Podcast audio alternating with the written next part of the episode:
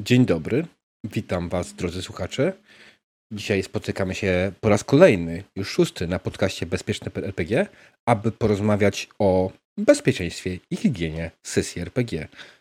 Dzisiaj moimi gośćmi będą Kasia i Marcin Kuczyńscy.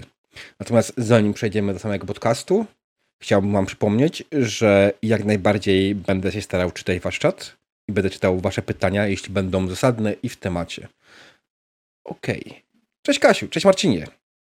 Cześć. Dawno się nie widzieliśmy.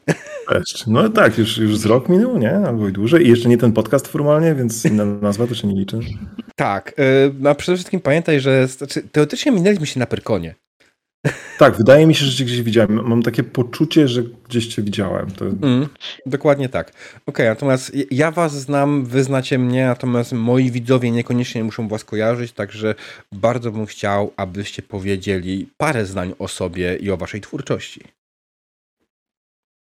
Dobrze, więc nie rzucaliśmy monetą ostatecznie, ale padło, że ja tym razem będę to streszczał, bo o, bo ile można, ale spróbujmy jeszcze raz. Więc y, tam obok mnie siedzi Kaśka. Jesteśmy w samym pokoju, to słabo widać, ale totalnie jesteśmy. A ja się nazywam Marcin, jesteśmy małżeństwem i, i razem tworzymy gry RPG od Jezus Maria strasznie dawna. E, gramy razem jeszcze dłużej.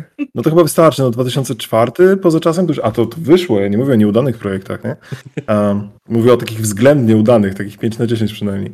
Um, więc e, tak, razem gramy, razem tworzymy gry. Ostatnią naszą grą jest e, Defiant, który po absurdalnie długim czasie, bo od, od marca dopłyną wreszcie do Stanów Zjednoczonych e, i niedługo nawet nasi pakerzy amerykańscy jako ostatni, przepraszam, jest jeszcze Australia, ale Australia nawet nie liczy na to, że dostanie kiedyś te podręczniki, oni oni wiedzą, że może za rok, może za dwa, jak statek dopłynie. Ale wszystko jedno, właśnie to jest dla nas bardzo ważny moment, dlatego o tym cały czas mówię, bo od miesięcy czekaliśmy, żeby statek, który od marca płynął i żeby w porcie wszystko wyładowało i tak dalej. I wreszcie, wreszcie te podręczniki są, więc, więc mogę powiedzieć, że chyba zakończyliśmy powoli proces naszej e, zbiórki społecznościowej Defianta, bo, bo nasi bakerzy już będą w znakomitej większości mieli te podręczniki.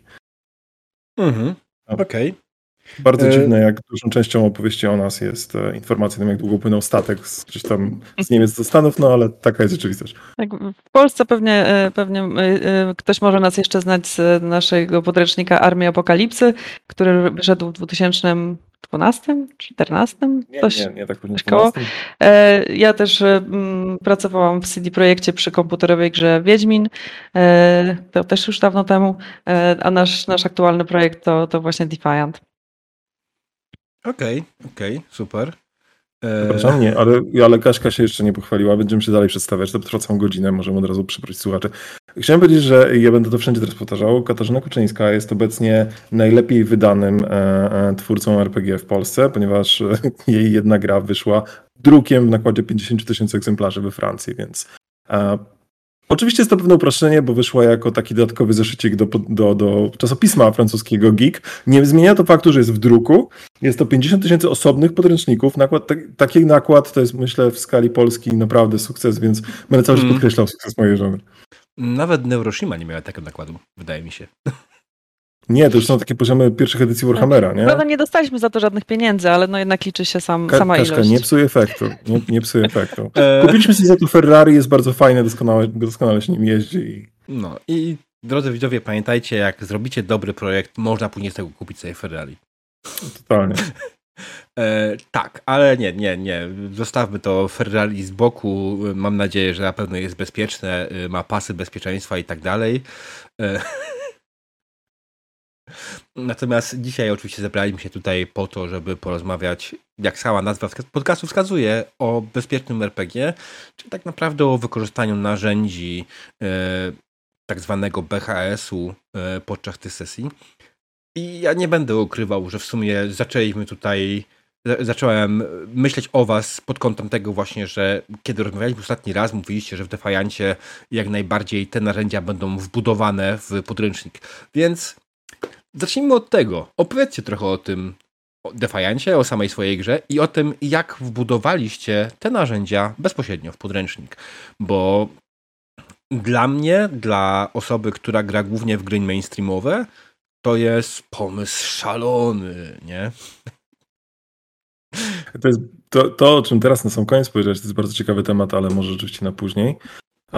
I znowu wiecie, że ja gadam, ale znowu się dzieliliśmy i padło, jeśli trzeba będzie użyć Defiant, to ty powiesz, no dobra. A ty ja powiedz, co to jest Defiant, a ja powiem a ty narzędzia o narzędziach bezpieczeństwa. Super, doskonale. Okej, okay, dobrze. Defiant, nasz najnowszy system, to jest takie urban fantasy, które może się trochę kojarzyć z jakimś takim, nie wiem, wampirem, tylko gra się trochę bardziej dworsko, y, z pewnością też z elementami trochę bardziej pikantnymi. No, nie mówię, że w wampirze ich nie było, ale, e, ale tutaj jest, one są trochę bardziej wpisane w świat, bo nasi nadnaturalni arystokraci we współczesnym świecie spełniają swoje pragnienia i w ten sposób zasilają, o Jezu, przepraszam, ja to mówiłem tak dużo razy, i w ten sposób zasilają magiczną sefirę, która te pragnienia tych osób i ich pożądanie ładuje im moc i dzięki temu oni mogą walczyć z apokalipsą i chronić swoich poddanych, swoje, swoje miasta.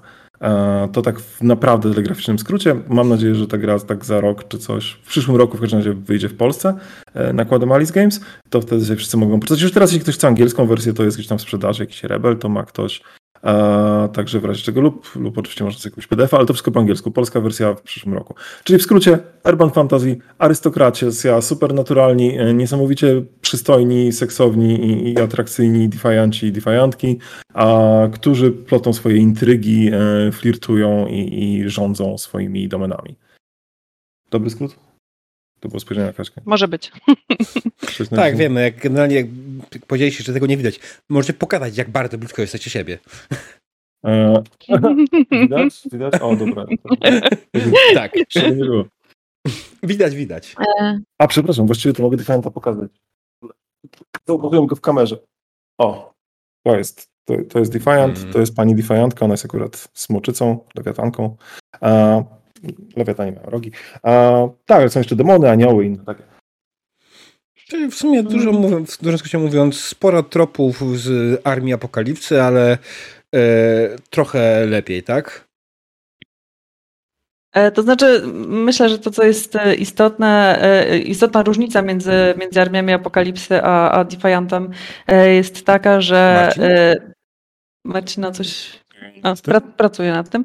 E, jest taka, że w Defiancie postacie graczy są w trochę innej roli niż, niż w Armiach Apokalipsy, czy niż na przykład w Wampirze, czyli w Defiancie gra się e, arystokracją i każdy gracz ma swój własny dwór, swoje własne nadanie e, i jakby jest w tej samej śmietance towarzyskiej powiedzmy miasta.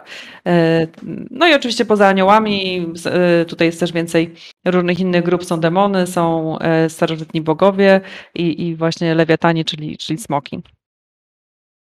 Okej. Okay. Okay. No jak, jako, że, że właśnie tematyka gry jest taka trochę mm, bardziej dla dorosłych, y, to, to jakby tym, tym bardziej uważaliśmy, że zasady bezpieczeństwa są super ważne i chcieliśmy, żeby, żeby były częścią gry. Oczywiście uważam, że w absolutnie każdej grze te zasady bezpieczeństwa są potrzebne, ale, ale jakby w Defiancie tym bardziej. I mm, jakby w, grając w różne gry mm, stosowaliśmy różnego typu zasady bezpieczeństwa, e, czy kartę X, czy, czy różne inne e, kombinacje. Natomiast jeśli chodzi o Defianta, e, wybraliśmy zasadę line i veil, czyli linii i zasłony. E, jest to mm, używana w LARPach i w innych grach. To nie jest tak, że wymyśliliśmy to sami. To, to, to, to jest starsze niż karta X, chciałem powiedzieć, bo to właściwie jest Edwards i Sorcerer, nie? Więc to tak już. E, tak, więc on mówi, to nie jest tak, że wymyśliliśmy coś nowego, tylko mm, po prostu zaimplementowaliśmy. Trochę e, zmodyfikowaliśmy do naszych potrzeb. Nie? Dokładnie. E, chcieliśmy to, co nam się podobało, jakby w tej. W, w tym systemie, w, tym, w tych zasadach bezpieczeństwa, to, ich, to to, że to są jakby takie dwa stopnie. E, jedno to jest linia, czyli takie twarde powiedzenie, że nie, ta, ta rzecz jakby nie może się pojawić. E, tutaj i przed sesją jakby wszyscy gracze ustalają, jakie rzeczy są poza linią i których w ogóle nie może być na, w trakcie gry i kiedy gramy można do, dotknąć karty linii i powiedzieć to absolutnie wyrzucamy. Natomiast jest też karta zasłony. E, karta zasłony mówi o tym, że nie chcę, żeby ta rzecz była bardzo dokładnie opisana, ale ona może się wydarzyć. Jakby nie ma problemu, że ta rzecz się wydarzyła, stała się mojej postaci czy komuś innemu, po prostu nie chcę, żebyśmy bardzo dokładnie tego opisywali. To znaczy, nie wiem, ktoś może zostać e, zabity, ale nie chce opisu tego, że wszędzie fruwają flaki, tak? E, I jest jeszcze dodatkowa jakby taka opcjonalna zasada unveil, czyli jeżeli mistrz gry coś opisuje tak bardzo pobieżnie, a gracz czuje, że chciałby bardziej dokładnie się zagłębić w tą scenę, to może poprosić o odsłonięcie tej sceny. Aczkolwiek zawsze, jeżeli jedna osoba poprosi o zasłonięcie, a druga o odsłonięcie, to zasłonięcie jest ważniejsze. Mm. Tak, to, to bardzo ważne w narzędziach, żeby pamiętać, że ta osoba, która nie chce tego słuchać, ma pierwszeństwo, tak? Bo po to to robimy, tak? Żeby osoby, nie, dana osoba nie wchodziła w tą strefę, nie, wychodziła poza swoją strefę komfortu. Nie wiem, nie wiem jak to ładnie określić. Brakuje mi tego. Tak, żeby, żeby nikt nie czuł dyskomfortu, tak? Żeby, Och, tak? żeby nie było sytuacji, gdzie ktoś czuje się bardzo niefajnie, bo ktoś inny się dobrze bawi, tak? Jego kosztem w tym, w tym wypadku. Mm. Okej, okay, no to właśnie, skoro tylko wróci, doszliśmy, to skąd w ogóle ten pomysł, żeby coś takiego zrobić w grze? Żeby to było wpisane twardo w mechanikę gry? Bo, tak jak powiedziałem wcześniej, mainstream patrzy na to krzywo. Co prawda są pewne promyki i uczynki, ale to myślę, że o tym porozmawiamy później. Natomiast... Ja, ja uważam, że pod wieloma względami indyki też patrzą na to krzywo, a przynajmniej źle. E, e, ja, przepraszam, ja mam moją prywatną krucjatę, jeśli chodzi o zasady, bezpiecz zasady bezpieczeństwa. To znaczy, okay. a, uważam, że są potrzebne. Tu w ogóle jakby nie ma dwóch zdań. Uważam, że są potrzebne, że są przydatne. E, jest, znaczy inaczej, Trochę rozumiem, skąd biorą się głosy, które mówią, że a po co nam to? I uważam, że to właśnie wynika z... I tu wracamy do mojej krucjaty. Ja uważam, że zasady bezpieczeństwa powinny być zawsze częścią podręczników, ale nie powinny być traktowane po macoszemu lub... Dla mnie zasady bezpieczeństwa powinny być taką samą częścią zasad gry, jak wszystkie pozostałe, jak zasady walki. I teraz mhm. Część podręczników w ogóle nie wrzuca zasad bezpieczeństwa. To jest takie, podręcznik mówi, no walczcie sobie i no nie ma do co rzutów kośćmi, tam mistrz coś sobie uzna, zróbcie tak, żeby było fajnie, nie?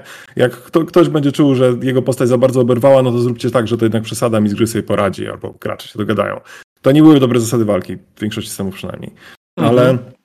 Bardzo tak. wiele systemów i tutaj nawet to był mainstream, większość mainstreamu, bo oczywiście coraz więcej systemów mainstreamowych też jakieś zasady bezpieczeństwa ma, natomiast e, bardzo dużo systemów robi to, że albo dorzuca te zasady bezpieczeństwa później, co jeszcze trochę rozumiem, no bo kiedy to wydali, to o tym nie pomyśleli, a później przyszło im to do głowy, super. Bardzo wiele systemów w stuprocentowo dobrej wierze robi tak, że wrzuca na przykład listę wszystkich możliwych zasad bezpieczeństwa. Mówi, słuchajcie, i to są, jest czasem kilka stron podręcznika, super, to jest karta X, ona działa tak, to jest kwiatek kolorów, tutaj jest zasada otwartych drzwi, tutaj jest właśnie linia i tak dalej, i tak dalej, i tak dalej. I, mm. a, i bardzo fajnie, że to robią, ale dla mnie to jest tak, jakbym wziął tego nieszczęsnego Warhammera i w zasadach walki będzie napisane Słuchajcie, no są różne zasady walki. Fajnie to zrobiły dedeki i tam możecie sobie wziąć stamtąd. Ewentualnie w 97 taki gostek wymyślił takiego fajnego tego, to to możecie wziąć. A w zeszłym roku jeszcze były bardzo fajne zasady, bardzo takie drapieżne i krwawe zasady gdzieś tam. To wybierzcie sobie te zasady walki, które wam się podobają. No nie. To znaczy, uważam, że designerzy i, i, wydawcy jakby powinni się wziąć za to i my jako w tym momencie myślę sobie nie o designerze czy o wydawcy, ale jako też e, gdzieś tam uczestniku rynku, o Jezu, hobbybiście, whatever to, kogo powinniśmy naciskać, to, to nie pojedynczych graczy, chociaż się fajnie ich edukować, nie mówić każdej drużynie, ej, weźcie zasady bezpieczeństwa, są tutaj, kliknijcie, ściągnijcie, tylko naciskać właśnie na wydawnictwa, na, na to, żeby to była normalna, integralna część gry. Bo mam poczucie, ja to trochę rozumiem, bo ja pamiętam, kiedy pierwszy raz spotkałem się z kartą X, z zasadami bezpieczeństwa jako pomysłem i pamiętam taki mój, taką moją wstępną niechęć, to znaczy to była taka niechęć bardzo emocjonalna, nawet nie intelektualna, bo czułem, że ktoś mi wchodzi z butami w moją grę. I ja tak gram od lat, mam, mam znajomych, znajome, gramy mnóstwo i, i, nagle ja mam wprowadzić jakieś zewnętrzne zasady. Po pierwsze czuję, że to jest jakaś taka opresja, bo ktoś z zewnątrz mi mówi nagle co mogę, a czego nie mogę. Oczywiście jakby ktoś tak po ludzku to powiedział, no to no Jezu, macie się dogadać, tak? I ma być miło i nie można być paskudnym przy stole i czasem jesteśmy paskudni nawet kiedy o tym nie wiemy i fajnie, kiedy można nam to jakoś powiedzieć i wszystko jest spoko. To brzmi okej. Okay. Ja czułem, że ktoś coś mi narzuca z zewnątrz. Gdybym miał w moim podręczniku do wszystkiego jedno którego systemu napisane ej, to są zasady walki, a to są zasady związane z bezpieczeństwem, one się nawet nie muszą nazywać bezpieczeństwem, one się nazywają zasadami dialogu. Wszystko jedno to, to po prostu bym to przyjął, no bo to jest część, jasno, mógłbym się kłócić, moim zdaniem tutaj zasady walki tutaj są źle zrobione, bo są za małe obrażenia, a w tym nie podobają mi się zasady dialogu, bo strasznie dużo trzeba gadać przy stole poza sesją i wolałbym, żeby to było bardziej jakoś, nie wiem, gestami, whatever, nie? Ale, mhm. ale sam fakt ich istnienia traktowałbym naturalnie i teraz w 2022 naprawdę możemy już jakby, ponieważ wszyscy wiemy, że one istnieją i, i bardzo wiele osób na bardzo wiele sposobów stara się propagować, tutaj dołączam absolutnie w tym ciebie i super, ale zacznijmy to propagować w dwóch kierunkach, znaczy i naciskać na dwa, dwa takie, na dwie ważne grupy, na wydawców, żeby te zasady tam po prostu były i nie właśnie wrzucone lista bardzo różnych. Niech Tutaj z kolei designer zdecyduje się, które zasady najlepiej pasują do jego systemu. Może system jest od początku mega mroczny i krwawy i kwiatek kolorów po prostu głupio brzmiałby w tym systemie, bo jaki kwiatek, jak to wszystko ma być, o Jezu, krew, mrok i tak dalej. Niech to się nazywa, nie wiem co, wielokolorowe macki, wszystko jedno. E, ale jasne, że można dopasować zasady do systemu, bo pewna estetyka coś. Zresztą zasady są różne, są lepsze i gorsze, każdy ma swoje ulubione. Designer wie, kiedy tworzy zasady, jakie zasady chce na inne aspekty gry. To niech wybierze też właściwe zasady na, na ten aspekt, na, na, na kwestię bezpieczeństwa. Więc to jest jedna grupa, wydawcy i designerzy razem. No i druga grupa, i to się, to się już dużo bardziej dzieje. Widzę, to są szeroko pojęte konwenty i imprezy, tak? Jakby mhm. skoro nie ma to w wielu podręcznikach, to naciskajmy na organizatorów konwentów, żeby to z kolei była część zasad narzuconych przez konwent. To nie jest tak dobre jak w podręczniku. Uważam, że w podręczniku jest dobre, bo staje się czymś absolutnie naturalnym. I myślę, że gdyby te zasady bywały po prostu w podręcznikach i zaczęły się pojawiać teraz, to oczywiście przez chwilę byłoby trudno, ale za rok, dwa nikt nie miałby z nimi problemu. No, 99% osób, bo wiadomo. E, Zawsze ale... zostaje 5% y, ten piwniszanych Warhammerowców, tak? Nie wiem, czy akurat Warhammerowców. Ja, ja myślę, że to, to jest to może być... śmiech po prostu. Nie, nie, okay, nie, okay. nie, nie jest to konkretną grupa, bo znam dużo ludzi, którzy gra dalej w Warhammera pierwszą edycję i wcale nie są jakimiś tam potworami i tak dalej. I mają BHS-y, tylko nie takie ustrukturyzowane, nie? Warhammer pierwsza edycja na zawsze pozostanie w moim sercu i jakby nie pozwolę go szkalować nigdy. Ten system mnie wychował. Nie jeśli chodzi o zasady bezpieczeństwa, ale, ale cóż. E, no więc tak, więc, więc ta druga grupa to są konwenty, ale przede wszystkim myślę, że to, żeby w RPGach po prostu były zasady, że były traktowane jak jeden z elementów RPG, jak zasady, ten twórca RPG podpisuje się pod tym, że to są zasady, które on wprowadza do gry, które pasują do gry, są zgodne z grą. Ja się już nie muszę zastanawiać, które zasady wziąć. Tak jak nie przy walce nie zastanawiam się, które zasady walki. Dobra, powtarzam to chyba trzeci raz, więc e, wezmę sobie głęboki wdech, odpocznę. E, ja jeszcze dodam, że dla mnie to jest też istotne, bo jeżeli zasady bezpieczeństwa są elementem gry i są obowiązkowymi zasadami danej, danej gry, to wtedy jako gracz mam prawo oczekiwać od mistrza gry, że będą te zasady bezpieczeństwa wprowadzone. Jeżeli ich nie ma, to to jest nagle ok, dlaczego ich nie ma? Czy, czy jakby jest jakiś problem? Czy, czy zamierzasz mistrzować jakieś straszne, hardkorowe rzeczy i, i nie chcesz, żebyśmy mieli możliwość powiedzenia, że nam się nie podoba? I wtedy rozmowa nie jest o tym, ale po co nam zasady bezpieczeństwa, tylko dlaczego ich nie ma? I, i hmm. myślę, że to jest zupełnie innego typu rozmowa. To jest bardzo bardzo ciekawy punkt y, wyjścia do czegoś dalej. No oczywiście mimo wszystko niestety jesteśmy gdzie jesteśmy, więc tych zasad raczej w podręcznikach nie ma, albo tak jak właśnie powiedział Marcin, są wypisane po prostu jakieś tam zbiory zasad, albo jest napisane jakieś tam jedno ogólnikowa ramka na przykład y, i jesteśmy gdzie jesteśmy, tak? Dlatego między innymi powstaje ten podcast, żebyśmy mogli jednak ludziom o tym powiedzieć i do ludzi trafić. Oczywiście opór materii jest jaki jest, przy czym ja nie wiem, czy byśmy się powinni w ogóle tym jakoś specjalnie przejmować, bo nawet jakby pojawiły się te zasady w podręcznikach, wydaje mi się, że przez długi, długi czas byłaby dalej jakaś, jakiś opór materii u wielu ludzi. Kiedy y- pojawia się coś nowego, zawsze tak jest. Przepraszam, przyszedłem ci w słowo. Natomiast moje głębokie poczucie jest takie, być może jestem bardzo naiwny i, i nie wiem co, ale że znakomita większość osób, tych, które, mówię tylko o przeciwnikach w tej chwili, tylko o osobach, które mówią nie, BHS nie, albo nie w ten sposób, wszystko jedno. Znakomita większość tych osób uważam, że ma dobrą wolę. Oni nie mówią tego dlatego, że chcą dalej krzywdzić swoich graczy, bo są strasznymi sadystami i chcą się znęcać. To, to wynika tylko i wyłącznie z tego, że coś jest być może w nie właściwy sposób albo w trudniej przystępny sposób im przekazywane. I teraz nie winię tego za to, nie wiem, ciebie, Diable, czy, e, czy kogokolwiek innego, kto mówi o BHS-ie, bo sytuacja jest jaka jest. Ale winię wydawców za to, że tych, że tych rzeczy po prostu nie ma w podręcznikach. Mm. I to jest totalnie fair. Wiesz, ja wiem, że ludzi będzie, część ludzi będzie na mnie narzekała, bo ja jestem diabeł, a jak wiadomo, diabeł jest zły z natury, więc tutaj mi i tak się zawsze oberwie, więc ja się tym kompletnie nie przejmuję. Natomiast to jest, to jest ciekawe, żeby wydawcy, tylko pytanie, jak przekonać wydawców, żeby to faktycznie nam się pojawiło. Wy jako twórcy pomyśleliście o tym podczas tworzenia swojej gry. Y, czy znacie jakichś innych twórców, ewentualnie jakieś inne gry, które właśnie może były tą waszą inspiracją, bo nie chcę być tutaj oczywiście yy, yy, źle, ale podejrzewam, że nie wymyśliliście sobie tego sami. Nie no, tak, tak jak wspominaliśmy, te zasady w ogóle są bardzo wzorowane na bardzo starych zresztą akurat zasadach, bo właściwie mm. chcę powiedzieć, że to już był XXI wiek akurat, ten dodatek, w którym to weszło, bo to było nie w podstawce Sorcerera, ale y, niezależnie od tego jest, kolejny masz, masz, y, przepraszam, Monte Cooka. I ten dodatek do Numenery z mhm. kartą X i tak dalej. Tak. Znowu, wersja dodatku, ok, ale przynajmniej jest to oficjalny dodatek. Może w następnej grze, która przecież nie tak, nie tak długo wychodzi, zapomniałem właśnie tytułu, przepraszam, może te zasady będą już w środku podręcznika, mam taką szczerą nadzieję, tak? Także, także są, są wydawnictwa, mam wrażenie, że Fria Liga zaczęła w niektórych swoich podręcznikach pisać trochę. Niech, niech piszą trochę więcej i będzie dobrze. Tak? Nie chcę pouczać większych i mądrzejszych od nas, bo my jako wydawnictwo jesteśmy malutcy i tak dalej. To jest moja taka krucjata nie jako innego wydawcy, który wie, jak robić to dobrze, bo nie wiem. Ja raczej mówię do e, osób, które walczą o to, żeby BHS był bardziej przestrzegane. I to oczywiście nie tylko w Polsce, bo to jest walka bardziej na świecie, ale w Polsce też można to bez problemu robić.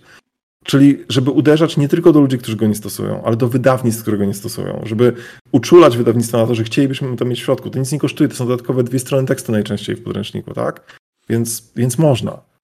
No, w Polsce dwie dodatkowe strony tekstu to jest koszmar, bo to wiesz, to jest yy, zwiększenie nakładu o przynajmniej 2%. Jak nie o 20 nawet. Bo chwila, mówimy zwykle o tysiąca sztuk tak w górnej granicy, tak? Jeśli chodzi o Polskę. E, no to te dwie strony to jest dużo. No tak, tak. Co prawda są dwie strony względem objętości podręcznika, a nie nakładu, ale, mm, ale tak. Tak, masz rację. Tak. E, pomyliłem, oczywiście z, uprościłem zbyt bardzo. E, tak. E, czy ja chciałem o czymś mówić? Nie wiem, naprawdę chciałem o czymś mówić, tylko wydaje mi się, że trochę zdrefiliśmy z mojego pytania, którego już do końca nie pamiętam, jak brzmiało. Przepraszam, skycheckowałem to wszystko e, wrócę. Nie, nie, nie, takie plakaty, nie? A tak, y, wzory, y, gry, które, które wam pokazały ewentualnie z takiego bądź skąd u was to wyczulenie, ta wiedza, y, bo nie jest tak, że ten temat jest jakoś mega popularny, szalenie popularny. Nawet w polskim internecie ciężko znaleźć rzeczowe artykuły o tym. Zakładam, że raczej nie wzorowaliście się na polskiej, polskiej wiedzy RPGowej o narzędziach bezpieczeństwa, bo artykuły są chyba trzy na krzyż. Ja nie wiem, potrafisz wskazać, przepraszam, czy Kaśka potrafisz wskazać jedno źródło? Chyba nie. Pamiętam, że karta X była taką pierwszą, no, były oczywiście te zasady larpowe różnego typu, ale tak mm. naprawdę e, karta X była taką pierwszą zasadą bezpieczeństwa, którą spróbowaliśmy wprowadzić e, na naszych sesjach i było to na tyle e, fajne i na tyle jakby nam się spodobało, że, że zaczęliśmy eksperymentować z tym dalej. Natomiast nie, to było z, z polskiego internetu, mi się wydaje, że wtedy jakaś taka była rozmowa bardziej na ten temat. Ja pierwszy okay. o karcie X na pewno usłyszałem w polskim internecie, bo to też było wczesne lata, znaczy wczesne, no. nie będzie, to było pewnie z 10 lat temu i, i to było rzeczywiście coś w polskim. Powiedziałbym, że to była e, Ola, ale tak, tak, sądzę. Tak się wydaje. Wtedy mm. Naked Female Giant wtedy chyba się e, nazywał. NFG. Tak. Mhm. E, I, i, I to był, ale to, ten początek był dla mnie sprzeciw, no ale spróbujmy, bo w sumie coś w tym jest. Znaczy, e, wiadomo, narzędzia bezpieczeństwa to już na pewno padło u ciebie, więc nie chcę się powtarzać. Narzędzia bezpieczeństwa są fajne nie tylko po to, żeby grać bezpiecznie, ale też po to, żeby móc grać niebezpiecznie. W sensie mm. to jest jak z dobrym systemem hamowania w samochodzie, który pozwala mi też jechać szybciej, jeśli chcę jechać szybciej, bo wiem, że w razie czego zahamuję, nie? To, to jakby działały obie strony. E, więc, więc eksperymentowaliśmy po prostu, znaczy to jest tak, my w ogóle eksperymentujemy z toną mechanik, kiedy wychodzą nowe systemy, to bierzemy mechaniki, próbujemy, piszemy własny system na tej mechanice, mini system, żeby zobaczyć, czy rozumiemy, jak działa ta mechanika. No i, i trochę tak samo podeszliśmy, czy trochę gikujemy, chodzi o mechaniki e, i zasady. I to dokładnie dobrze. tak samo podeszliśmy, jeśli chodzi o zasady bezpieczeństwa. Zaczęliśmy z kartą X i ona miała swoje zalety, zobaczyliśmy, ok, ona w pewnych sytuacjach fajnie działa, w niespodziewanych zupełnie sytuacjach jakichś, bo co innego, kiedy o, to rzeczywiście było takie, że się zastanawiałem, a tu ktoś powiedział X, ale sytuacja sytuacjach zupełnie niespodziewanych, kiedy ja czuję, że wszystko jest spoko, jest luz i jeden z graczy mówi X i to jest oczywiście klasyk, czyli coś się wydarzyło, to za bardzo przypomina wydarzenie, które wydarzyło się mi w zeszłym tygodniu, tak, i było bardzo nieprzyjemne, bo chodzi, nie wiem, o śmierć kogoś bliskiego i, i jakby nie mam, nikt przy stole nie miał prawa tego wiedzieć, mimo że się znamy, to nie są mi obcy ludzie, to są ludzie, z którymi gram od bardzo dawna. Wydarzyło się coś nowego w ich życiu, o czym mi nie powiedzieli, bo nie chcieli, mają do tego święte prawo. Natomiast w trakcie sesji poczuli się z tym niefajnie, tak? I więc, więc karta X już na początku robiła coś fajnego, ale też miała swoje wady. Ja nie, nie uważam, że akurat karta X jest tym najfajniejszym e, z narzędzi, więc szukaliśmy, a może by bardziej tak, a są kolory, ale z kolei kolory sprawiają, że cały czas jest poziom napięcia, który cały czas trzeba utrzymywać. Widząc, który to jest kolor, to ja mam takie poczucie, jako mistrz gry, jako gracz to mi przeszkadza, ale jako mistrzowi gry, że cały czas patrzę na taki przesuwający się, czy już wchodzi na czerwone, czy nie, bo z drugiej strony jak jest cały czas na zielonym, to też trochę ten, to znaczy, że nic się nie dzieje, więc tak pomarańczowy, ale nie w kierunku czerwonego. A, więc tam szukaliśmy jakichś naszych rozwiązań. Akurat w przypadku Defianta stanęło na, na, na liniach i zasłonach. E, dla mnie tak naprawdę e, zasady bezpieczeństwa, dla mnie jako dla mistrza gry mm, były takie bardzo przełomowe. Dla gracza oczywiście też, ale, ale jako mistrz gry, e, ponieważ ja bardzo często miałam taki problem, że nie byłam pewna, czy to, co mistrzynie nie jest zbyt ostre, powiedzmy. I y, kiedy, to, kiedy mm, jest sesja i wszyscy są w imersji i nie mamy zasad dialogu, no to Zobaczymy, albo pójdzie dobrze, albo nie pójdzie dobrze. Pewnie się okaże dopiero po sesji, czy, czy gdzieś nie przesadziłam, albo że gdzieś mi się wydawało, że przesadzam, a w sumie wcale nie. E, I, i w momencie, kiedy, kiedy się okazało, że jest ta przysłowiowa karta X, e, to ja jako mistrz poczułam, że e, taka bardzo duża odpowiedzialność zostaje ze mnie zdjęta, że jednak to gracz jest odpowiedzialny za to, żeby nie wychodzić poza swoją strefę komfortu. Że ja mówię, ok, słuchajcie, ja mistrzuję jakoś tam, jeżeli coś będzie nie tak, to po prostu mi powiedzcie. I ja obiecuję, że wtedy natychmiast się z tego wycofam i, yy, i pewnie jeżeli coś to się wydarzy parę razy, no to już będę na przyszłość lepiej wiedziała, gdzie, gdzie leżą te granice, tak? Ale w momencie, kiedy tych zasad bezpieczeństwa nie było, no to ja się czułam jako mistrz tak bardzo, no dobra, no to, to, ja sama muszę te granice jakoś wyznaczyć i czasem mi wyjdzie lepiej, a czasem gorzej, tak? E, I dlatego właśnie też w Defiancie e, mamy to, to dwustopniowe te zasady bezpieczeństwa, e, gdzie, gdzie jeżeli coś nie jest do końca komfortowe, ale nie jest tak, że chcemy to wyrzucić z gry, to że może być to wersja tej zasłony. Okej, okay, to się wydarzyło, tylko ja nie chcę jakby dokładnych opisów, tak? Mhm. Jeśli mogę się wtrącić, bo, bo, mam poczucie, że to jest też taka rzecz, która pada. Ja wiem, wydaje mi się, że wiem, co masz na myśli, ale to był taki skrót myślowy. A narzędzia bezpieczeństwa, znowu przepraszam, jeśli powtarzam, że wszystko wiedzą, ale nie czuję, przejmuj że, się. że e, Narzędzia bezpieczeństwa mogą służyć do tego, żeby nie wychodzić z tej strefy komfortu, ale służą przede wszystkim do tego, żebyśmy wychodzili ze strefy komfortu tak dokładnie tak bardzo, jak chcemy.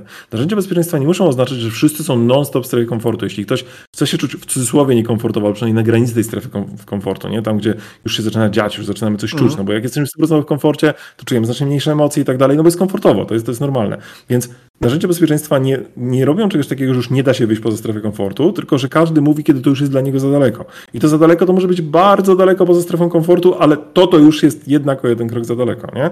Więc nie chodzi o to, żeby było 100% komfortowo, tylko żeby było na tyle komfortowo slash niekomfortowo, jak każdy z nas przy stole chce. Nie? To tyle trendu, który nie był bardzo potrzebny. Mm. Znaczy, generalnie zgadzam się, aczkolwiek dla mnie póki ktoś nie przekracza tej granicy, to dla mnie to jest dalej strefa komfortu, więc mamy ewentualnie delikatną różnicę w nomenklaturze, nic więcej.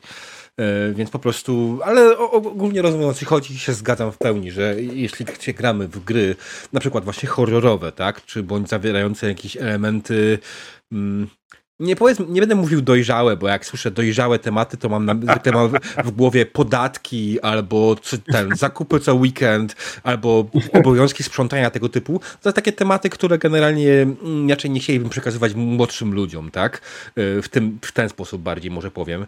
E, to, to są takie, które mógłbym się zgodzić na takich sesjach i jestem z tym ok. Są takie, które po prostu też nie wiem, że to tutaj, i tutaj właśnie zwykle ta karta X właśnie najlepiej działa pod tym kątem, tak, że my nie wiemy o tym. Mm, oczywiście. E, nie wiem, czemu zeszłam akurat na kartę X w tym momencie, to jakoś wracałem do pewnej myśli, która gdzieś tam się pojawiła parę minut temu pewnie. E, ale tak, właśnie, to jest to. Jest to.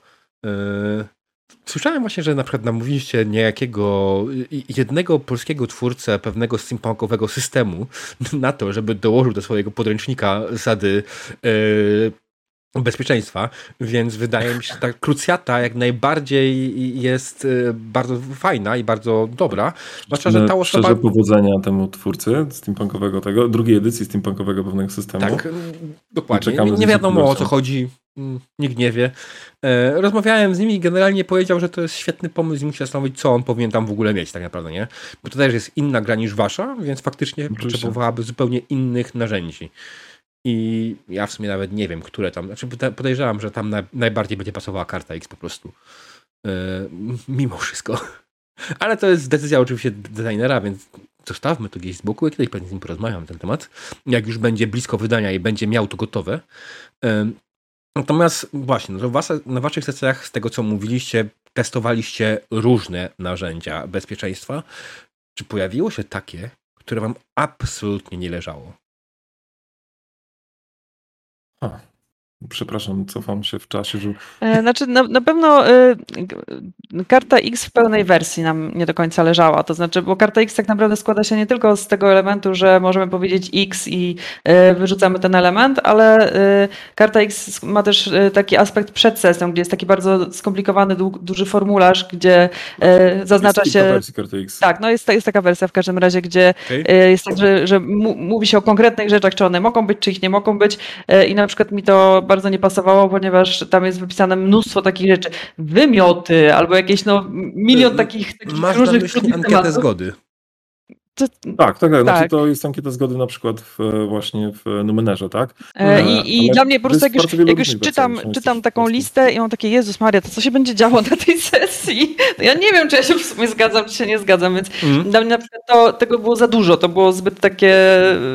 Yy, można oczywiście porozmawiać, jakie rzeczy będą na sesji, jakich nie, ale po prostu akurat ta lista osobiście samo jej czytanie już, już sprawiało, że tak byłam, no nie wiem w sumie, czy chcę w to grać, czy tak, nie znaczy to dla mnie tak zmniejszało poziom komfortu i zwiększało napięcie przed samą sesją.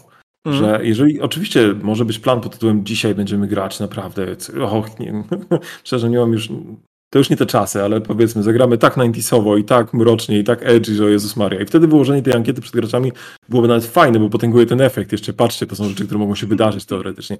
Ale kiedy mistrzuję zwykłą, zwykłą jakąś tam sesję, że tutaj gobliny porwały mąkę od karczmarza i ukryły i teraz trzeba odbić tą mąkę nie wiem dlaczego mąkę.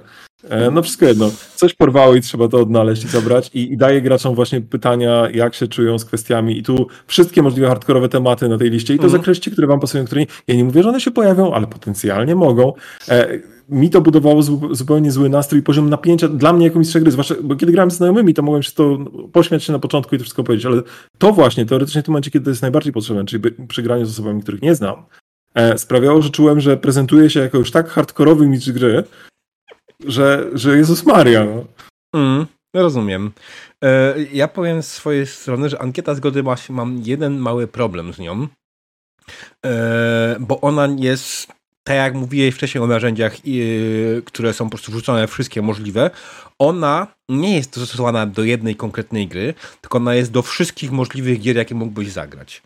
Tak, ale wiesz, wiele z tych tematów mogłoby się pojawić uniwersalnie. Ja się coraz zastanawiam, czy to powiedzieć, ale powiem. Moja znajoma, e, oglądając ankietę zgody, powiedziała, że to jest trochę tak, jakby się umówiła na randkę na Tinderze a, i ktoś przyniósł coś takiego i położył przed nią ze wszystkimi rzeczami, które mogłyby się potencjalnie wydarzyć, żeby zakreśliła, mm. które są ok, bo on jeszcze nic nie planuje, spotykamy się tylko na drinka, ale na wszelki wypadek to jest lista 25 e, niebezpiecznych zachowań, do których mogłoby dojść w łóżku i zakreśl, które są ok. E, to trochę buduje nie to nastawienie, nie?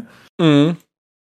Tak, znaczy, tak jak mówię, no generalnie my, my zrobiliśmy ją raz, tą ankietę zgody, tak? Pełną, e, do jednej kampanii w Numenere, właśnie akurat. E, skorzystaliśmy z wersji przygotowaną przez Stowarzyszenie Avangarda. To narzędzie pomogło mi jedną, w jednym tak naprawdę.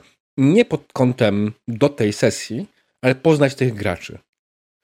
Tak, zgadzam się. To znaczy, I jak mm. planowałem tak gdzieś z nimi dłużej, nie tylko w tą kampanię i to mi pomogło. Natomiast pod kątem samej tej kampanii, tam było dużo tematów, które w tym świecie tak naprawdę nie mają prawa się pojawić. Mm. My przez długi czas robiliśmy coś takiego i, i często to no, robimy z nowymi drużynami, ale nawet czasem ze stałymi. A, otwieramy sobie tą ankietę w doksach. To znaczy, po pierwsze, żeby każdy mógł anonimowo w nią wpisywać, mhm. bo to jest też dla mnie często ważne, że przynajmniej względna anonimowość graczy. Ktoś czegoś nie chce i niekoniecznie chce to dokładnie tłumaczyć i tak dalej. Jest to coś dla niego bardzo prywatnego, mm. a nie chcę, żeby to się wydarzyło, więc fajnie się może zrobić anonimowo. Po drugie, ja miałem taki zwyczaj, że zrobiłem tam drugą zakładkę i mówiłem, słuchajcie, tam są, e, tam wrzuciłem wszystkie losowe rzeczy, jakie znalazłem w sieci a propos paskudnych i złych rzeczy, które mogą się wydarzyć i zresztą wrzucałem je tak trochę w bałaganie. To są i, i wszystkie, nie wiem co, kategorie z Pornhuba, jakie istnieją, więc zakreślcie, co z tego potem, jeśli coś, co wam z tego podejdzie jako natchnienie, czy tego nie chcecie, to od razu wrzućcie, ale to jest taki to po prostu bałagan wszystkiego, co w ogóle istnieje we wszechświecie i jest paskudne, więc e, jakby to nie była ankieta, to były tylko taki losowy zrzut wszystkich możliwych rzeczy, które akurat przyszły mi do głowy. Tam były zresztą te, te z Monte Losowy zrzut z Pornhuba, dobrze, dobrze, zapisać. E, I taka wersja, że w związku z tym później mamy taką ankietę, nie widać tej całej wielkiej ankiety, mamy tylko dokument Doxa, gdzie widać, że są po prostu wypisane tematy, które, których omijamy, nie zastanawiając się ile osób mm. i które osoby to zakreśliły, mamy po prostu jakąś listę tematów. Zresztą, umówmy się, znaczy zazwyczaj w moim doświadczeniu, to się okazuje, że jest lista trzech czy czterech tematów. To nie jest Wiele rzeczy może wyjść jeszcze później w trakcie sesji. Od tego mamy już to drugie właściwe działanie karty X, że takie nazwę. Ten moment, mm. kiedy ktoś może coś zaiksować na sesji, cofnąć, czy to już zależy od tego, jaka to jest konkretnie zasada bezpieczeństwa. Ale tak, z tymi ankietami od, od zawsze mam pewien problem. Rozumiem jakby z czego wynika ta idea, ale mm. stosowanie ich czasem przysparza mi problemów. Rozumiem. A ty, Kasiu? My właśnie zamiast tego e, w Defiancie zrobiliśmy taką e, listę e, tematów, które, które się nie, nie mają się nie pojawić albo które super ludzie chcą, żeby się pojawiły, żeby to właśnie nie była lista, z której trzeba odhaczyć, tylko raczej, żeby samemu tą listę stworzyć, tak? Bo, mhm. no bo to inaczej jest właśnie takie trochę przytłaczające i też takie e, trochę intimidating dla, dla przynajmniej ja, ja to tak jako tak odczuwałam.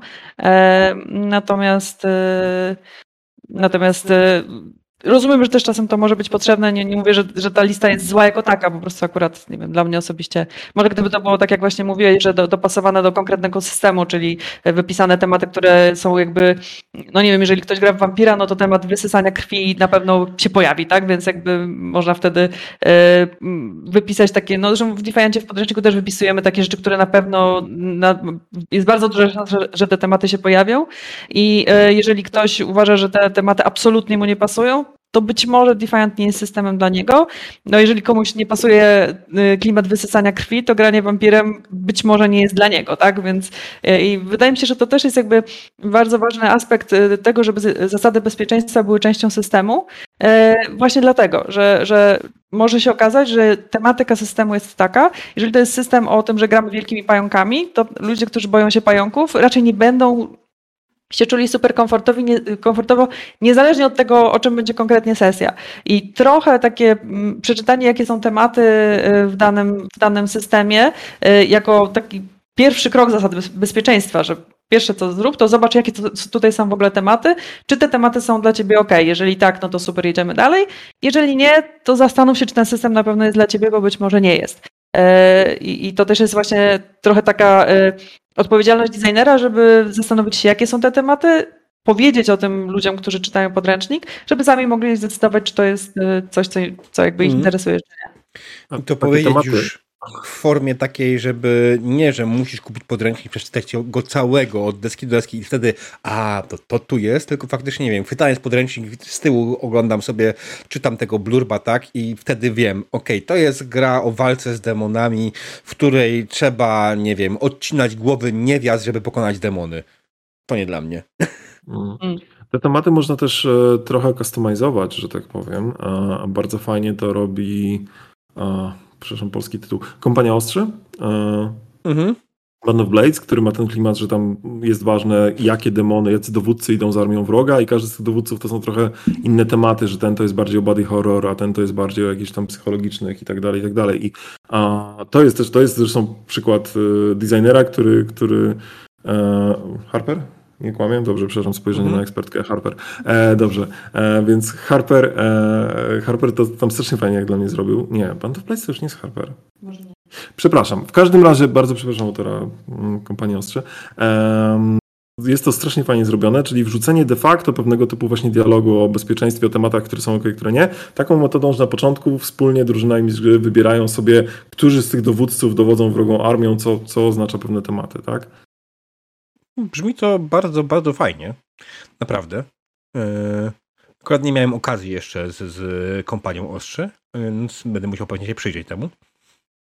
E, to jest no właśnie też rozmowa właśnie o bezpieczeństwie, czy o tych te tematach jako element sesji zero. Y, w ogóle uważam, że jest bardzo y, cenna, ponieważ pozwala wspólnie porozmawiać o tym, co właściwie chcemy grać, czego nie chcemy mhm. grać, jakie są oczekiwania, e, ponieważ mam poczucie często, że ludzie mają takie założenie RPG są takie i takie. Każdy ma w swojej głowie to założenie i potem ludzie się spotykają przy stole i są bardzo zdziwieni, kiedy się okazuje, że jednak każdy ma co innego w głowie, kiedy myśli o RPGach i e, a w tej chwili tych systemów jest tak bardzo dużo i one mają tak różne podejście i różną filozofię. Nawet ludzie grający w dedeki mogą mieć do tego zupełnie inne podejście, że, że ten element porozmawiania o tym, jakie w ogóle tematy się będą pojawiać, już może całkiem dużo nam powiedzieć o tym, czy to jest grupa, z którą chcemy grać, czy to jest kampania, która nas interesuje, e, a, a nie, bo to nie jest tak, że jesteśmy skazani na to, że musimy grać we wszystko, we wszystko co mistrz nam pomistrzuje, tylko jednak można też e, coś, coś tam ustalić przy okazji tej sesji zero. Tak, to prawda. Sesja zero jest bardzo ważnym narzędziem i akurat wydaje mi się, że promowania sesji zero jako narzędzia bezpieczeństwa nawet nie musimy za bardzo specjalnie robić. Wydaje mi się, że naprawdę bardzo dużo ludzi tą sesję zero robi, bo w większości wypadków ona nie jest jakoś specjalnie rozbudowana i ja pewnie bym dołożył ludziom parę rzeczy, żeby się przegadali to, to, to i to, bo na przykład też na sesji zero właśnie zwykle się powinno ustalać, jakich narzędzi będziemy uczuli w trakcie sesji, nie tylko porozmawiać o tym, co chcemy grać, ale właśnie z drugiej strony można być hardcorem, tak jak na przykład chłopaki z Dobrych Rzutów, yy, serdecznie pozdrawiam, którzy robią yy, coś, co nazywa się zgodne sesje. Yy, to jest absolutnie długi, to w porównaniu z ankietą zgody, ankieta zgody jest króciutka. Formularz zgodnych sesji to jest kilkanaście stron formularza, w którym upewniamy się, że chcemy grać w to samo. I to jest absolutny hardcore, żeby nie było. E, szanuję. Ale, ale tak, szanuję, jak najbardziej szanuję w pełni, bo fak faktycznie po tym wiemy, w co chcemy grać i z tymi osobami się jakoś dogadamy, nie? bo jest taki, taki sens. Taki jest, taki jest cel tego narzędzia. Oczywiście pytanie jest, czy nie ustaliliśmy tego tak naprawdę w momencie, kiedy powiedzieliśmy, gramy w dedeki i chcę zrobić taką kampanię, tak? O tym. I... Mm. Albo wręcz jest to konkretna kampania, bo, bo korzystam z godowca. Nie? Jeśli tak. Taki... Ja przepraszam, tylko wrócę na chwilę, ponieważ wpakowałem się na wsteczną minę z tą, z tą kompanią Ostrze, bo to no. oczywiście nie był John Harper, ale wpakowałem się na minę, bo chciałem tutaj, prawda, żeby nie było niemiło autorom, którzy i tak tego nie posłuchają, bo to polski podcast. I, I sprawdziłem autorów. I niestety, jak sprawdziłem autorów, to jest jeszcze gorzej, bo, bo teraz z kolei będę musiał ich spróbować wymówić. Więc autorami kampanii Ostrzy są Tras Asimowicz i John LeBouf Little. Tak, zaryzykuję, że tak wymawia się, ponieważ te nazwiska mają tyle różnych e, konotacji, e, że tak powiem, językowych, że nie mam zielonego pojęcia, czy to było poprawne, mm. ale mam nadzieję, że to lepiej niż mówić, że to John Harper, także... Tak. E, pytanie, czy są Amerykanami, czy nie? Jak są Amerykanami, nawet jak próbowałeś wypowiedzieć z prawidłowymi konotacjami, to wypowiedziałeś to źle, bo Amerykanie i tak mówią po swojemu.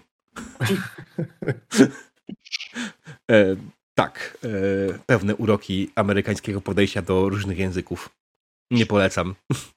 Jak kiedyś, podejrzewam, że czy, czy rozmawialiście kiedyś z Amerykanami i przedstawialiście im swoim nazwiskiem, a próbowali pływali powtórzyć? Tak, tak, to było Znaczy ja, ja, po prostu y, od razu mówię, żeby mówili do mnie Kate, a nie próbowali Katarzyna Kuczyńska, więc to znaczy upraszcza. Tak, tak, to, to prawda.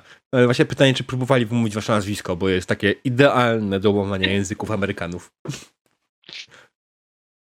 e... Okej. Okay. Dobrze. Mamy, mamy tutaj sporo powiedziane, sporo fajnych rzeczy. Naprawdę dużo ciekawego, przegadane. Pytanie, czy my chcemy do czegoś wrócić jeszcze, do jakiegoś tematu. Ja w ogóle, właśnie, przy okazji chciałem powiedzieć, jeśli chodzi o ankietę zgody, ja ją sobie przygotowałem w jakiej formie, Marcin? Ja sobie mm. zrobiłem formularz Google. Mhm. No który tak, jest anonimowy. Sens, Możesz zrobić anonimowy i tak, tak. To, to, było strasznie dużo roboty, ale przygotowałem coś takiego. Ja muszę to w końcu dokończyć i udostępnić gdzieś. Może komuś się kiedyś w końcu przyda, bo ja osobiście też nie jestem fanem tego narzędzia i też wolę prostą, krótką listę, co chcemy, czego nie chcemy bo Jasne, ja rozumiem jakby argument twórców czy drugiej strony, że e, zwłaszcza jeżeli mamy kogoś, kto na przykład nigdy nie grał w RPG albo grał mało, to on może sobie w ogóle nie uświadamiać, że te tematy mogą się pojawić. Ja jako mistrz nie uświadamiałem sobie, kiedy czytałem tą pełną listę, że niektóre z tych tematów mogą się pojawić, a wydawało mi się, że mam w miarę taką wyobraźnię co tego, co się może wydarzyć na sesji. Ale też rozumiem, że są bardzo różne sesje, bardzo różne osoby i więc rozumiem ten argument, że to jest jakiś sposób odpowiedzenia na problem, e, co zrobić z tym, że ludzie nawet nie wiedzą, że czegoś nie chcą, ponieważ znaczy, gdyby ktoś ich o tą konkretną rzecz spytał, to od razu by wiedzieli, że nie chcą, ale nie przyszło mi do głowy, że to się w ogóle może pojawić na sesji. I, i, I, rozumiem, że to jest rozwiązanie. Ja, i być może, jest to, być może jest to złe, ale ja w takiej sytuacji to już wolę, żeby to nam wyszło na sesji. Mhm. A, i, I wtedy będziemy to adresować. Oczywiście, jeżeli mistrz gry na przykład przygotowuje bardzo dużo, jeżeli to jest bardzo mocno prepowa sesja, to rzeczywiście, gdybym, ja akurat dużo improwizuję bardzo na sesjach, gdybym miał sesję, którą przygotowywałem, nie wiem, 20 godzin pisania, ustalania sceny i tak dalej i w drugiej scenie okazało się, że jest jakiś z tych tematów, który rzeczywiście się gdzieś tam z boku pojawia, nawet nie jest główny, ale pojawia się z boku, ale jest na tyle ważny, że kładzie mi całą intrygę, którą zaplanowałem i tak dalej, i tak dalej, to tak, to rozumiem, dlaczego wtedy wcześniej wolałbym mieć e, całą tą nieszczęsną ankietę, e, i, i, i ryzykować, że och, no to może, może nam będzie trochę napięcia, bo, bo będziemy patrzeć na trudne tematy i zastanawiać się, Jezu, dlaczego to miało być na sesji, bo dzięki temu rzeczywiście wiem, że no na pewno nikt nie zakreślił, że ma problem akurat z elementem X, w związku z powyższym mogę na elemencie X oprzeć sobie jakąś tam intrygę, tak? I nie mhm. martwię się, że później wywróci mi się cała sesja. No tak, tylko tutaj wracamy też do tradycyjnego prowadzenia, tak, gdzie to mistrz gry wymyśla całą intrygę i ta intryga jest w jego głowie i to on jest za nią odpowiedzialny. A w sumie... Tak, tylko że to jest zupełnie inna kwestia i, i nie mój styl i, i, mogę się z nim kłócić na wiele sposobów, ale mnóstwo osób tak gra. Więc tak. skoro mamy zasady bezpieczeństwa, to te osoby też muszą mieć zasady bezpieczeństwa, które, które im będą hmm. działać, nie? Znaczy, wydaje mi się, że to też jest trochę takie jak to nazwać? Takie trochę bronienie się bez sensu, bo użyję tego określenia. Dobry mistrz gry w takiej sytuacji w 5 sekund wymyśli inny plot, bądź zmieni go na tyle, żeby nie był triggerujący, nieodpowiedni dla danego gracza, a żeby dalej był fajny. Bo, no... Tak, tylko że dobry mistrz gry e, wymyśli też swój własny system na szybko, bo będzie to bardziej potrzebne, przerobi zasady walki i każde inne, żeby były akurat fajniejsze, bo on czuje lepiej swoich graczy i zrobi jeszcze coś tam. Argument, dobry mistrz gry jest argumentem, który kładzie wszystko i nie, większość z nas, ja nie jestem dobrym mistrzem gry na tej zasadzie. Wiele razy się wyłożyłem na tym, że gracze coś zmienili i jasne, że coś tam zaimprowizowałem, żeby było cokolwiek, ale wyszło słabiutko. I jakby nie ma, ci, ci, dobrzy mistrzowie gry są mityczni, to jesteśmy my często przyzwyczajeni na przykład do stałych drużyn, z którymi gramy, świetnie je znamy, ale przychodzi jeden gracz, który gra trochę inaczej i nasze bycie dobrym mistrzem gry okazuje się tylko tym, że mieliśmy świetne przyzwyczajenia i takie schematy, które dobrze działały, nie?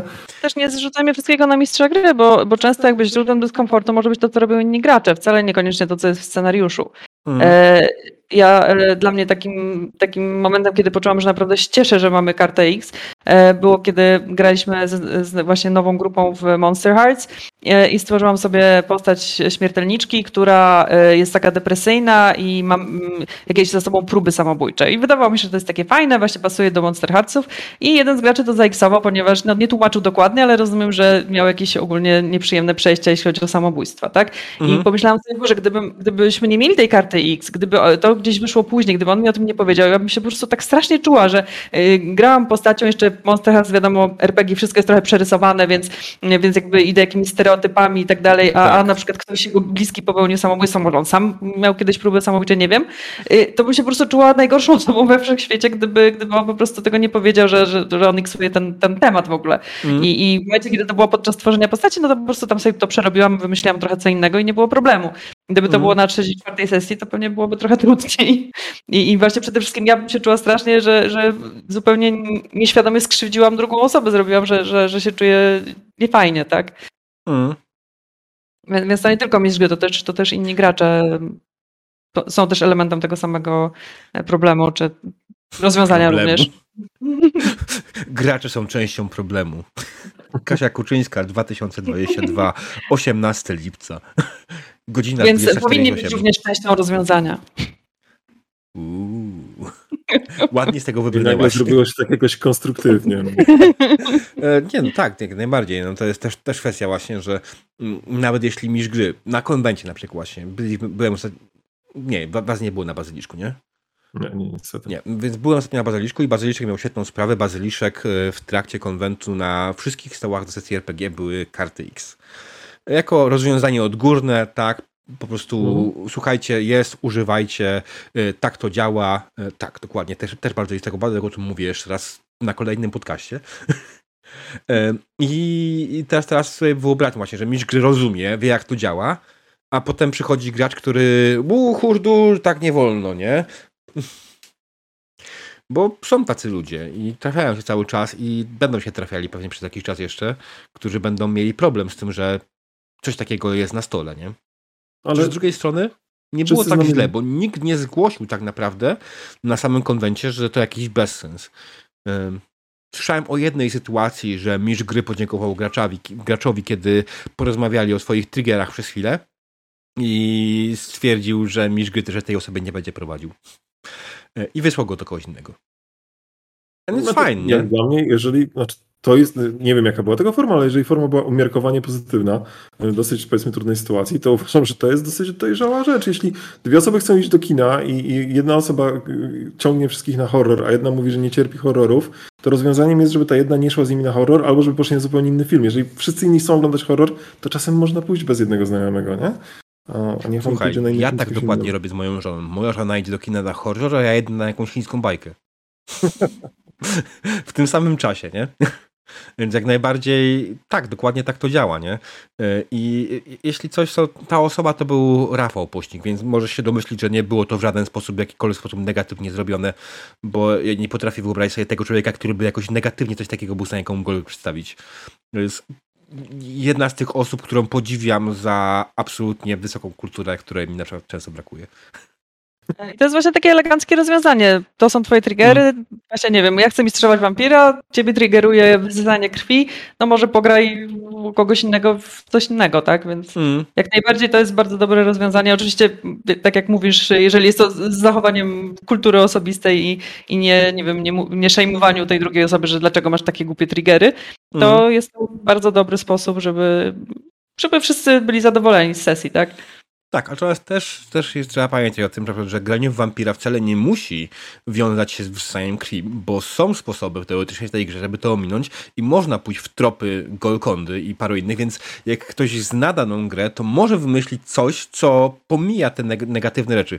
Tak samo jak właśnie pod poprzednim odcinkiem miałem wspaniały komentarz o tym, że jak ktoś gra z Zew, który w 1920, to musi być trochę seksizmu, rasizmu, bo to przecież były takie czasy, nie? Dlatego absolutnie w każdym filmie z lat 20. jest seksizm i rasizm. Nie? W sensie nie...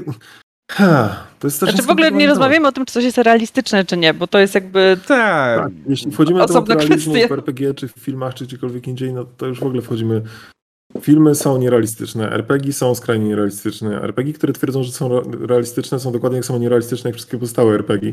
E, czasem w trochę inny sposób, ale w tym samym stopniu. I jakby, ale tak, mamy gdzieś jeszcze co, co pewien czas tam taki dyktat realizmu, że coś, coś ma być realistyczne. Hmm. Realistyczne RPG były nieludzko nudne, niestety. To jest rozrywka. No były te, te, te dorosłe, poważne tematy, tak jak płacenie podatków, zakupy w weekend. Tak. Ja, ja bym od razu zaiksowała płacenie podatków y, na sesji. A ja bym zaiksował zakupy, zwłaszcza, że, że teraz, odkąd mamy, nie, nie, mamy handlowych niedziel, tak? Tak, właśnie. Nawiasem mówiąc, to jest, to jest e, typ, typ sesji, którą kiedyś zagraliśmy, to jest, często się pojawia jako taki e, sprzeciw, że ludzie będą miksować wszystko. My kiedyś jakby z pełną świadomością, to była nieduża sesja, bo dwuosobowa drużyna, czyli trzy osoby w sumie, a to był chyba Changeling, nie chcę skłamać? Tak, to był Changeling. Zagraliśmy system, zagraliśmy grę z założeniem, można miksować wszystko, co się komukolwiek nie podoba. E, to była tak cudownie zabawna sesja. E, oczywiście wiadomo, że wygłupiasta, ale, ale znaczy, graliśmy w miarę na poważnie, ale rzeczywiście można było iksować wszystko. Czyli ktoś, ja mówiłem, no to, ja akurat to mistrzowałem, tak? No to wypada tutaj jakiś facet z pistoletem i mówi, że mu oddał ten artefakt. Nie, iksuje to. No dobrze, to wypada z nożem, to też iksuje. Dobrze, przyjeżdża czołgiem. Okej, okay, dobra, niech już będzie pistolet, wróćmy do pistoletu. To właśnie był taki eksperyment. To, to, to, to był eksperyment, czy da się grać z kartą X, którą będzie się iksować wszystko w kółko i mm. jakby mam świadomość, że, że powinien mieć lepszą wolę niż zamieniać pistolet na czołg w sytuacji, kiedy ktoś zaiksuje pistolet, ale, ale tak, ale, ale da się, jest to bardzo śmieszna zabawa i polecam wszystkim jako śmieszne ćwiczenie z, z improwizacji. Wersje, każdy z graczy mistrz gry mogą w kółko iksować wszystko i to oznacza, że trzeba zmienić ten element na jakiś inny. A czy ja mogę to, jak ktoś coś ziksował? Nie, nie, pamiętam, czy jak, jak żeśmy to ustalili. To, to była też ważna ta, kwestia. Ta kwestia się pojawiła zdecydowanie, ale też niestety już było, to już było 10 lat temu i niestety nie pamiętam, jak rozwiązaliśmy mm. miksowanie miksowania. Jak, jak ale... ktoś wymyśli ciekawą wersję, to niech nadam, da nam znać, to chętnie spróbujemy. Ale okej, okay, chwila. Czy, czy wy jesteście tymi osobami, które faktycznie zagrały sesję taką, m, która jest opisywana wielokrotnie przez przeciwników BKS-u? Tak, ten chochoł, ten chochoł, o którym czytałeś, on istnieje, my go zagraliśmy i było bardzo fajnie. E, co więcej, e, co więcej, ta sesja tak już od strony mistrza gry, ja, za, ja pomistrzowałem wszystko, co planowałem pomistrzować. To znaczy miałem jakiś pomysł na sesję, że coś się wydarzy, bo tutaj, a gracze wciągnięci w intrygę, a coś tam. I w gruncie rzeczy, po tych to była taka porządna 4-godzinna sesja. Młodzi jeszcze byliśmy, wtedy krótkie sesje to 4 godziny były. E, więc to była 4-godzinna sesja i w gruncie rzeczy wszystko, co miało się wydarzyć, się wydarzyło. jasne, że dużo szczegółów się zmieniało, bo szczegóły zmieniają się w kółko i jasne, to nie jest dokładnie w myśl karty X, pomijając oczywiście absurdalne Xowanie wszystkiego, ale w karcie X jednak staramy się zrozumieć intencję taką szerszą osoby, a nie jedną konkretną rzecz, do której się przyczepiła i tylko to zmieniać. Mm. Ale de facto pomistrzowałem swoją sesję. Intryga, która miała się wydarzyć, się wydarzyła. To, to, były szczegóły. Tak naprawdę bardzo wiele rzeczy w RPGach jest szczegółami, tylko jesteśmy do nich przywiązani i zmiana ich najczęściej naprawdę niewiele zmienia, jeśli chodzi o to, czy, czy sesja jest fajna, czy nie. Właśnie fajnie też uczy fleksyjności i może tego łatwiej zauważyć pewną strukturę, która istnieje pod, pod tymi wszystkimi szczegółami i ładnymi, kolorowymi e, efektami specjalnymi, bo, bo jeżeli jakby każda sesja, każda opowieść ma też swoją strukturę i ta struktura się nie zmieni, nawet jeżeli zmienimy te właśnie różne szczegóły czy, czy konkretne jakby tam dekoracje. Tak jak mówisz, z tym piciem krwi można wymyślić coś innego y, niż picie krwi i żeby efekt fabularny był ten sam, tak? I, tak, tylko tu trzeba zmienić cały system. Ja, ja akurat uważam, że znaczy wiem, że nie to miałeś na myśli, wiem, że to było tak e, wygłupiaście, tak? Ale przekonywanie e, gracza, który nie lubi tematu krwi, żeby pograł w wampira, bo jakoś ominiemy ten temat w przypadku jego postaci, będzie dążył do Golkondy i w ogóle. ja jednak powiedziałbym, żeby nie grał w wampira, nie? Ja, no jasne, ale... jasne. Tutaj bardziej to był taki ten, ale y, tu, tu bardziej właśnie chciałem dojść do tego, że od o, czym, o tym pięknym komentarzu właśnie o tym latach dwudziestych, seksizm, rasizm i tak dalej, nie, bo, bo to przecież musi być załamujące. Swoją drogą Musi. właśnie tutaj jest pięknie, piękne przeciwdziałanie temu jest, ja zawsze będę ten przykład, jest taki w tym momencie już stary system Trial of Cthulhu, który rozgrywał się w latach 30.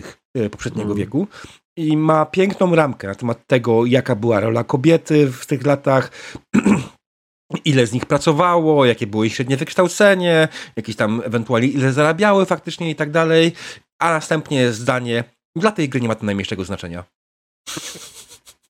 Ale różne gry do tego różnie podchodziły. E, to był Mars 1899, tak się nazywa ten system. Mm. Taki, taki retro sci-fi.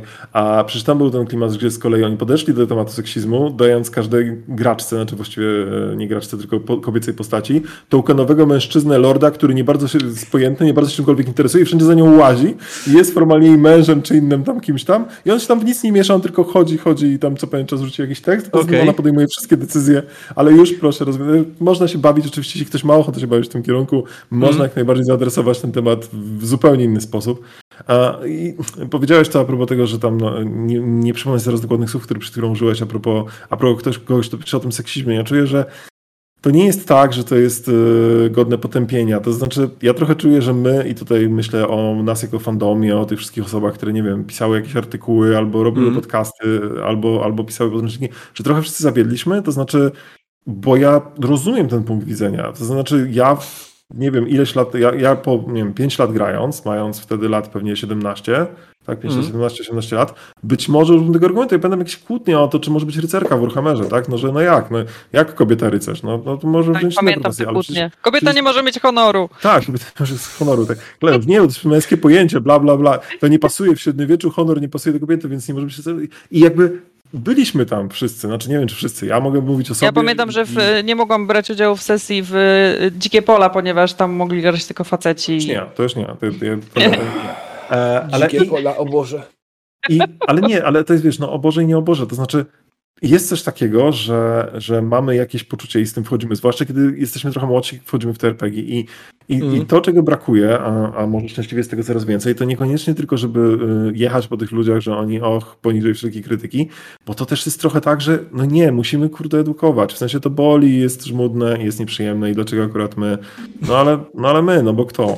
I, i jakby my, my, wszyscy, i to mówię o bardzo szerokim gronie RPGowców, w sensie nie jechanie po tych ludziach z założenia, tylko próba wytłumaczenia. Wiem, że to będzie to są trolle. Jeżeli trafiasz na trolla, jeżeli trafiasz na kogoś toksycznego, nie mam o czym mówić, on, on tu jest po to, to jest zupełnie inna bajka, ale w bardzo wielu przypadkach mam poczucie, że to są ludzie, którzy po prostu, on zupełnie szczerze tak uważa i on nie wie, dlaczego miałoby to być złe, no bo okej, okay, mówię, nie czytałem tego komentarza o seksizmie, więc to jest takie trochę tokenowe, ale, ale okej, okay, on, on uważa, że przecież nie można zagrać lat 20 seksizm, bo tam jest seksizm, więc kobieta nie może mieć jakiejś tam roli to o tym porozmawiajmy, wytłumaczmy. Zresztą znowu jeszcze będę wściekał na podręczniki. Niech podręczniki mu to jasno powiedzą, tak? Niech, I, i okej, okay, mm. może być jakimś przykładem, e, a, i, i wytłumaczy, że to trochę nie na tym polega i firmy, że, że to wszystko nie jest realistyczne, tak? Możemy próbować grać ultra realistycznie. Jak ktoś chce jak najbardziej realistyczne doświadczenie, zrobić taki system i tak grać, nie ma problemu. Po prostu prawie żaden system tego nie robi. Zatem jakby gdzie stawiamy ten punkt, gdzie to musi być realistyczne? Jakby czy robimy, że nie wiem, postać boli ząb i jeżeli zje za dużo słodyczy, to będzie jej bardziej bolały zęby, albo no teraz ma niestety niestrawność. No, no nie, w wielu aspektach doskonale wiemy, czemu, czemu ten realizm nie jest ważny i czemu to tylko przeszkadza w graniu. Ale nagle jak dochodzimy do tych bardziej społecznych aspektów, y, które, które jakby są tym bardziej arbitralne, nie, nie, jakby, no ale wiadomo, podlegają jakby jakiejś interpretacji ideologicznej, to tutaj nagle już jest, jest to jakby twarda ściana i taka granica, której niestety nie możemy przekroczyć. No i ten element jakby też dyskusji takiej, no umówmy się, ideologicznej, tak? Y, czyli y, to, to, to się nie sprowadza tylko do tego, czy w latach dwudziestych, ale bo kobiety są takie, a mężczyźni są tacy, a nie wiem, e, ludzie z jakiejś grupy etnicznej są jacyś tam, a z innej są inni, to, to, to już jakby wchodzimy na, na kwestię ideologiczną i e, i dla mnie jakby to, to jest jakby zupełnie osobny temat, jak, jak grać z ludźmi, którzy mają inny światopogląd e, w, tak jakby w fundamentalnych kwestiach, tak? Tak, tylko no, na szybko, bo, bo to jakby kwestia już w ogóle dyskusji różnych światopoglądów i, i podejść to już jest bardzo głęboki, bardzo duży temat. E, natomiast na szybko takie coś, że takie ustalenie, że ale gramy w system, w którym tak nie jest. W sensie nie wnikamy w tej chwili, czy w naszym świecie. Kobiety są jakieś, a mężczyźni są jacyś. I czy w latach dwudziestych było jakoś, czy jakoś inaczej? I czy nie wiem cokolwiek jeszcze, czy kobiety mają honor w znaczeniu średniowiecznym i czy mogą być rycerkami. W tym systemie mogą, ale znowu Gdyby Warhammer miał napisane kobiety mogą być rycerkami, no, mówię o pierwszej edycji, bo w kolejnych edycjach już nawet te, te mieszane portrety, tak, już, mhm. już tak już tak czujesz, że nawet jeśli nie będzie akurat konkretnie rycerki portretu, to biorąc pod uwagę wszystkie inne portrety, to pewnie kobieta bez problemu może być rycerką i pewnie Marcinowi, który urodziłby się 10 lat później, zaczynał od drugiej, a nie od pierwszej edycji, a już zwłaszcza od czwartej jakby zaczynał, to nie przyszło do głowy, że kobieta nie może być rycerką. Inna sprawa, że świat się też trochę zmienił i pojmowanie takich rzeczy, ale same systemy, one tworzą tą swoją rzeczywistość. Jeżeli nie zaatryzują tego, jeżeli nie, za, nie napiszą, ej, to są lata 20, ale kobiety mogą tu robić dokładnie to samo, co faceci są traktowani plus minus tak samo, a już na pewno postacie graczek, bo można też poruszyć temat seksizmu, ale powiedzieć, ale to z definicji nie dotyczy, to jest jak plot armor, nie dotyczy to postaci graczek. Jak, jak to chce, jak, jak chce sobie system, to wtedy tej dyskusji w ogóle nie ma, bo gra już powiedziała, jak jest, nie? Mm. Gry powinny więcej mówić. Nie zostawiać takich rzeczy, żeby każdy sam ustalił. No. Tak. Przy wiesz, tutaj można obronić tego Warhammera pierwszego, to jest faktycznie, że to jest rok 86, tak? Czyli absolutnie inny, inny okres świata. To jest gra niewiele młodsza ode mnie, Mm. Pewnie to są też te czasy, kiedy nikt nie zakładał, że kobiety w ogóle będą grały w RPG, więc jakby ten problem nie istniał. Mm, tak, czyli generalnie ilość kobiet, która gra wtedy w RPG naprawdę było bardzo, bardzo mała. Ja zawsze się śmieję, w, jak czytam angielskiego Twittera i słyszę o tym, że RPG było oryginalnym safe space. No tak, bo nie mieliście żadnych dziewczyn, nie musieliście się przejmować tym, że gracie z kimś, kto może być trochę, nie wiem, może nie tylko bardziej emocjonalnym, ale trochę inaczej emocjonalnym. No na inne wy. tematy. Mm, tak, więc, więc y, byliście po prostu grupką y, sposobnych nerdów, która piła piwko i sobie grała, nie? I to był safe space. Bezpieczne od kobiet, które coś, czegoś chcą. Tak, a wtedy, wtedy, wtedy przecież wtedy zaczęły się pojawiać właśnie te wszystkie manscave'y i tak dalej, nie? To wtedy się zaczęła ta pojawiać ta moda na to i ja myślę, że część ludzi mogło tak zostać. Chociaż z drugiej strony na szczęście u nas w Polsce to nie jest aż taki problem, bo wtedy w Polsce naprawdę niewiele osób grało w RPG. Podejrzewam, mm. dałoby się policzyć na palcach jednej ręki. E, tak, zacząłem dziwne rzeczy, wywody prowadzić. W ogóle doszliśmy, nie wiem jak tego doszliśmy, stało się, doszliśmy do tego tematu, ale to też jest element jak najbardziej BHS-u, RPG-owy, więc w sumie czemu Zdaje się, że czytałeś różne komentarze ludzi na temat twojego podcastu i tak to A tak, ale to nie teraz, czytałem kiedyś, ale jak, czemu go przytoczyłem? Absolutnie nie wiem. Po prostu poszedłem z flow. Więc tak, drodzy widzowie, słuchajcie, czy macie jakieś pytania jeszcze do naszych gości? Czy jest tutaj coś ewentualnie, co chcielibyście zapytać? Tam widziałem, że ktoś tam napisał coś, ale nie jestem pewny, czy. E, nikt mi napisał, że nie chciałby słuchać szczegółowego opisu sprzątania mieszkania. tak, że to, to są te, te, dojrzałe tematy, które byśmy chcieli na pewno, wszyscy chcieliby pominąć w sesji. Mamy to na co dzień, dziękujemy, do widzenia. A teraz postawcie sobie pod to sprzątanie mieszkania, właśnie na przykład seksizm. Hmm. I, to ja wiem, że dla niektórych to może być trudne y, zadanie, y, ale naprawdę są osoby, które nie chcą o pewnych rzeczach słuchać. Dziękuję. Y, dobra, słuchajcie.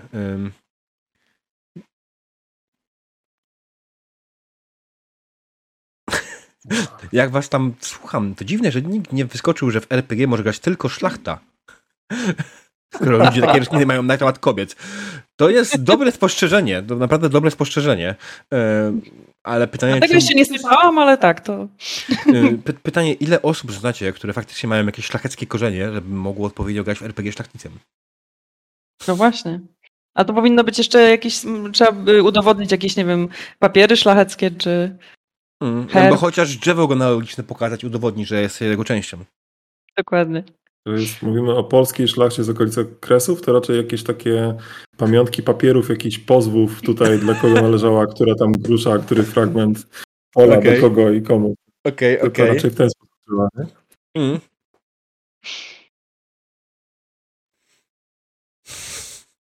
Dobrze, y, to w takim przypadku widzę, że czat tutaj wszedł oczywiście w, w absolutnie zabawną rozmowę i bardzo dobrze. Nie, to nie jest tak, że ten podcast musi być turbo poważny i musicie wszystko turbo poważnie komentować. E, natomiast w takim przypadku będę, myślę, e, powoli zakończał tą rozmowę. Natomiast zanim zakończymy, Kasiu, Marcinie, jakiś przekaz na koniec. Taki, że później kogoś tyłek zabolał. nie, no Ale oczywiście, że nie. Żartuję. miał taki ładny tekst, już go zapomniałem. To było Oj. coś o tych graczach i że są rozwiązaniem. Nie, to już dzisiaj padło. Gracze są częścią problemu, ale powinni być też częścią rozwiązania. Okay. To brzmi tak mądrze, że już nic nie dodam. To, to jest... Dobrze. Okej. Okay. Drodzy widzowie, dziękujemy Wam bardzo za wysłuchanie kolejnego podcastu Bezpieczne RPG. E, kiedy spotkamy się następnym razem, tego nie wiem. Mam nadzieję, że już wkrótce. I co? Dobranoc. Dobranoc Państwu. Dobranoc.